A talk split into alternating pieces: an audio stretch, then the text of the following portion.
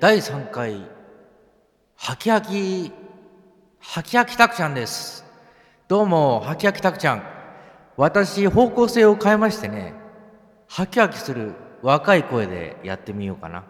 でもまあ、また始まってしまうとね、いつもの袴田になっちゃうんですけど、3回目なになってくるとやっぱり、はきはきたくちゃん。そうなってくる。やっぱりこう、気合っていうものが入ってくるからね。まあですので、やっぱりこのね、ちょっと3回目は自慢話多いんですけど、まあどんどん、えー、廃れてきます。ですので安心してください。第3回始まります。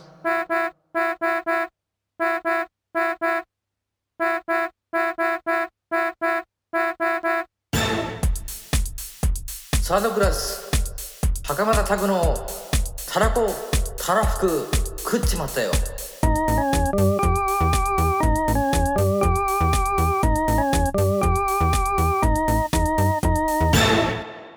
えー、どうもこんばんは。こんにちは。おはようございますの方。いつ聞いてるか知らない。私知りませんけども。ありがとうございます。サードクラス袴田です。えーアシスタントの後藤遥です。サードクラス袴田拓のたらこたらふく食っちまったよ第3回お届けしております。えー今回も前回に引き続き袴田拓の生い立ちその3をお届けいたします。で一番最初にやっぱりその音楽で何かこうやっていきたいなと思った瞬間がありましてですね、はいはいそれはあの小学校低学年ぐらいの時にですねはい。スーパーののど自慢大会というのがありましてですね。スーパーののど自慢大会。はい。さっきの出たターミナルストアとは違うんですけど、はい。あ違う。はい。スーパーミコの、はい。えースーパーミコのカラオケ大会、がありまして優勝するとですねあのーラジコンがもらえるというはあ。いうことで母親が勝手にエントリーしたんですね私を。それラジコンが商品になってるっていうことは子供の大会なんですか？でもなくてラ,、うん。ラジコンがまだそのあの大人にとっても珍しい時代だったんですよラジコンっていうのは。うんうん。高級品っていうか、うんうん安くても1万円以上すうんうんうるん。ラジコンっていうものがね。うんそれでラジコンが商品だったんですね、うん。うんじゃあその老老若男女がそうですね。エントリーー、するような、えどういう場所でやってたんですか？スーパーのなんか店内で、ースーパーの店内で、まあ、うん。場所を作ってですね、まあ出演者が50人かぐらいいたかな、えー。へーでなんかそのえーカセットテープかなんかで、伴奏はねうんうん、流して。流して、はい。ええそれで「トンボのメガネ」を歌いましてね。はい。で結構その時初めて人前で歌ったのはそのそういう発表みたいのは歌で初めてだったんですけども、うんうん。その時になんかなんかそのわ音が割れんばかりの今でも覚えてるんですけどもトンボのメガネがあのスーパーミコミコであの響きましてね あのトンボのメガネは水色メガネっつってもう音が割れててるんですよもうほとんど。今でも覚えてるけどそ それはマイクがもう近すぎて。あ歌のね自分の自分の声が。声が。はい。もう割れちゃってんですよ。で、でもうそれでう歌い、なんかわかんないけど歌い切ったと思ったら、それで優勝したんですね。へそれで、そこでラジコンもらって家で遊んでる時にえ、うんいや、これ音楽の道っていうのはもしかしたら、あの、いいかもしれないでなあと思いましてね。そのその歌い終わった後の拍手とかじゃなくて、ええそのもらったラジコンで遊んでる時に思ったってえいう ちょっとその現金な動機っていうかまあそういう動機は僕は多いんですよ割とね。あの でまああのラジコンもらった時にですねまあ目覚めちゃってですね本格的にこれやろうと思ったんですよ。音楽を。それは何歳の時ですか？小学校低学年の時ですね。でそれであのまああのそのいやでもその自分がねそのメインで歌うなんてことは、ま、一切考えてなかったです。やっぱりその頃鼻歌がすごく出てきたんでうんやっぱり作曲家っていう職業があるってことを知りましてね小学校低学年の時に。はあはあはあ。それで自分はその鼻歌がありますあ、えーと浮かんでくる来てたんでうん。それを自分でそのあの鍵盤に落とすところをちょっとやりだしましてねそこのラジそのカラオケ大会の後から。へそれで誰にもそういうことはあのその北海道のその網走とかでそんな作曲家になりたいとかっていうことを口に出した瞬間に父,、まあ、父親に殴られますねまずね。甘い夢見てんじゃねえこの野郎って。まあ殴られるんで。で母親にもまあね教師になってもらいたいっていうその頃の強い希望がありましたからえもうそれはじゃあその時点で分かってるんですね。その音楽を志すっていうことはそもそも両親に反対されるようなことなんだっていう。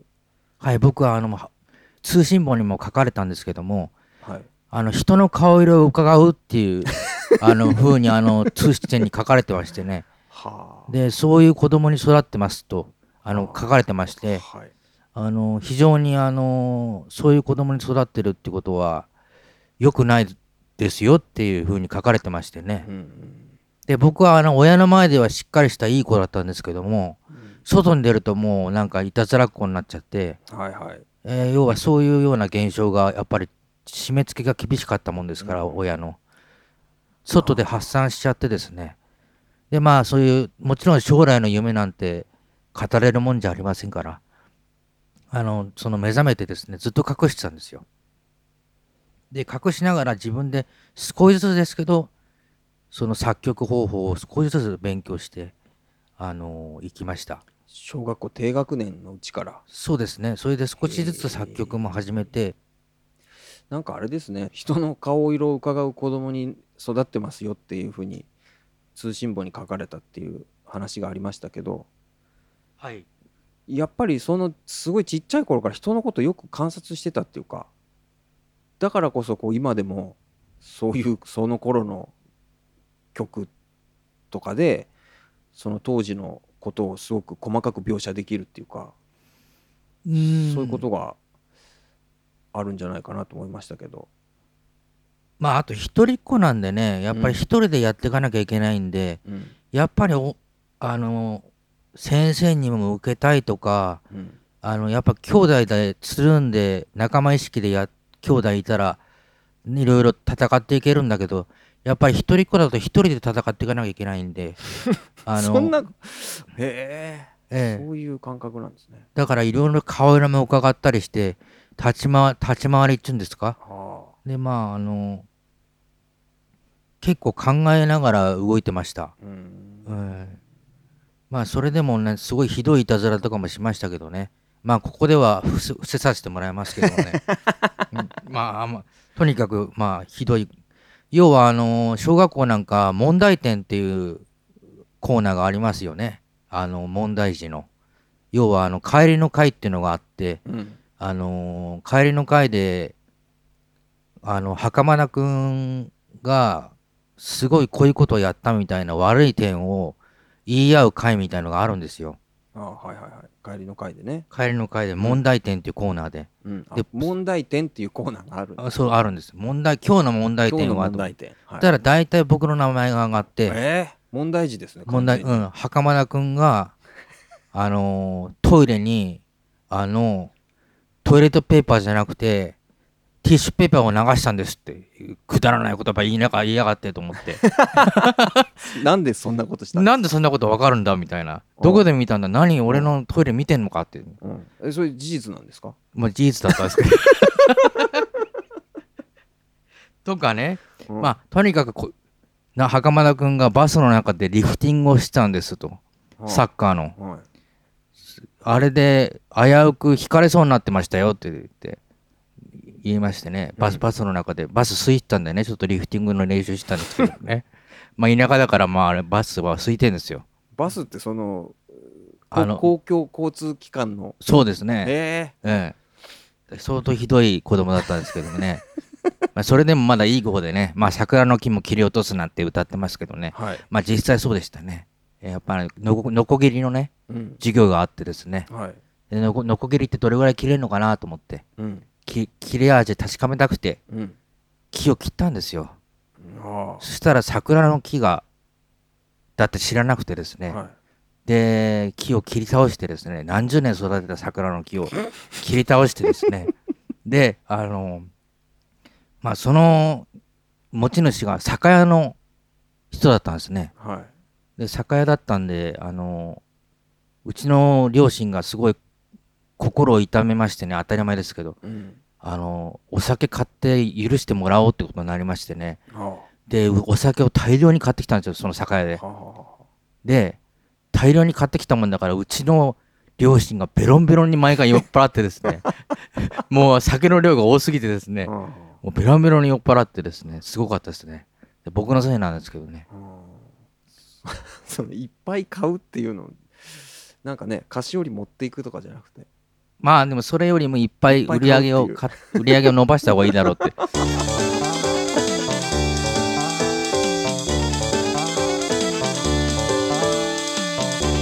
サードクラス、袴田拓のたらこ、たらふく、食っちまったよ。それでまあ音楽、あの何でもやってました。あの小学校からはあの音楽のつくものは全部やってました。あの合唱から指揮合唱の指揮とかうん。ピアノ伴奏もそうですし。その学校行事のやつですね。学校行事あと、はいはい。であのーまあが音楽委員っていうあの係もありましたからはい。それのあの担当も全部やりましたしあの最後はあの一番そのトップに行きまして音楽の指導係ですね。トップ？はい。あの トップって言い方してるんですけどあの要はあのなんつうんですかあの序列があるんですか？一応最終的にはそのなんていうかその音楽のその委員長っていうあの、うん。要はあの生徒会長みたいなもんで音音楽楽委員長みたいなやつになりまして、それであの一応その時1150人いましたから生徒がまあそれで結構大きい学校ですねそれ。マンモス校って言われてました。そうですね。ちょっとあの前後しますけど、はい。えーそのは1981年4月に入学。網走市立塩見小学校ですね。はい。ここマンマンモス校だったんですね。マンモス校ですね、はいはい。1150人いましたからうんうね、ん。で例えば今のサードクラスでフリーライブやった時やっても1150人来ませんねクワクワトロでやってもね1150人フリーライブフリーライブでも来ません。だけどもその時はあのーまあフリーライブだですね。やっぱりあの僕があの指導やってましたからその全部。フリーライ あの、フリーライブで、あの、あの、えっと、あれですね、あの、指導してましたね。みんなぜ、みんなの前で。ブそれフリーライブじゃないですよ歌学校行事だ学校行事。フリーじゃないですよね。月に1回やってたんですよ。毎月、だから月1のライブでね。それは何その学年を超えたもはいのなんですか、はい、全校集会みたいなの延長で、その中で、ぜ全校が集ま、全校生徒が集まって、うん。まあ、あの、音楽を、あの、あるテーマ、今日は大きな歌をやりますとか、大きな歌だよ。ああの山の向こうから、はい、3、はい、聞こえて、みたいな感じですね。ーるだろうっていうのを指導しながらですね、低学年、はい、じゃあ1年 ,1 年生行ってみましたか。はい、1年生、はい、はい、大きな、はい、次2年生、はい、とか3年生とかそういう指導ですね。ねそれをその1150人の前でやってましてですね、はいで、あの、その、温めてた音楽の夢もですね、まあ作曲家の夢も、結局教師にはバレましてね、そういう、いっぱい何でも音楽の仕事やるもんですから、ああ担任の先生にね、えはい、その親には黙ってたけどえ黙ってたけど、はい。担任の先生にはバレてしまったと、ええ。お前本当音楽やりたいんだろうなんつってあの呼び出さ出されましてね教室なんかあの空いてる教室にね。お前ほんと音楽やりたいんじゃないのかって。はいお前俺に言ってみろって言って。で、それ、あ、そうです。で、あ、やりたいんですよって言って。え、な、どういう、で、作曲家になりたいんですって言って。で、じゃあ俺は、あの、最後卒業式、晴れの舞台卒業式は、あの、俺ピアノ伴奏をお前にやらせるから、俺が押すからっつって、最後卒業式はピアノ伴奏を僕がやりまして。へええ卒業生一同の一同の合唱みたいなそうですね。うんはい。やりまして。で、押してくれて、まあ、応援してくれました。うん今は生きてるか死んでるか分かんないですけどね。うんまあ、生きてたら、まあ、ありがとうございます言。い方が雑、ありがとうございますということで。うんそんな感じですかね、小学校時代までは。まあ、あと華々しく卒業式を迎えた感じですねまあ、今、すごい全盛期のような話になってますけど、あのこれからどんどん落ちてきますから、みんな心配心 心配しないでください。あの、今ね、自慢話みたいに聞こえちゃうけど、どんどん落ちていくから心心配しないで。落ちていくってあの、どんどんどんどん落ちて、だからそこ、小学、だから幼稚園、小学校ぐらいが僕の人生のピークだと思います。ええ、ちょっと早すぎましたね早すぎましたね。はいだから、今聞いてる人はなんだこいつと思ってるかもしれないけど、やっぱそこであのピークだから許して。あの、ピークだから。うん。サードクラス、袴田拓のたらこ、たらふく、食っちまったよ。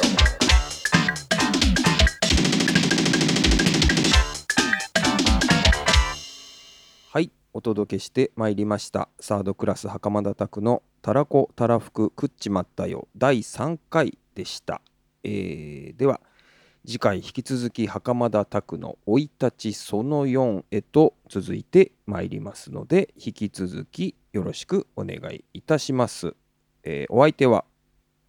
袴田拓と、後藤遥でした。ありありがとうございました サードクラス袴田拓のたらこからふく食っちまったよ。はっ。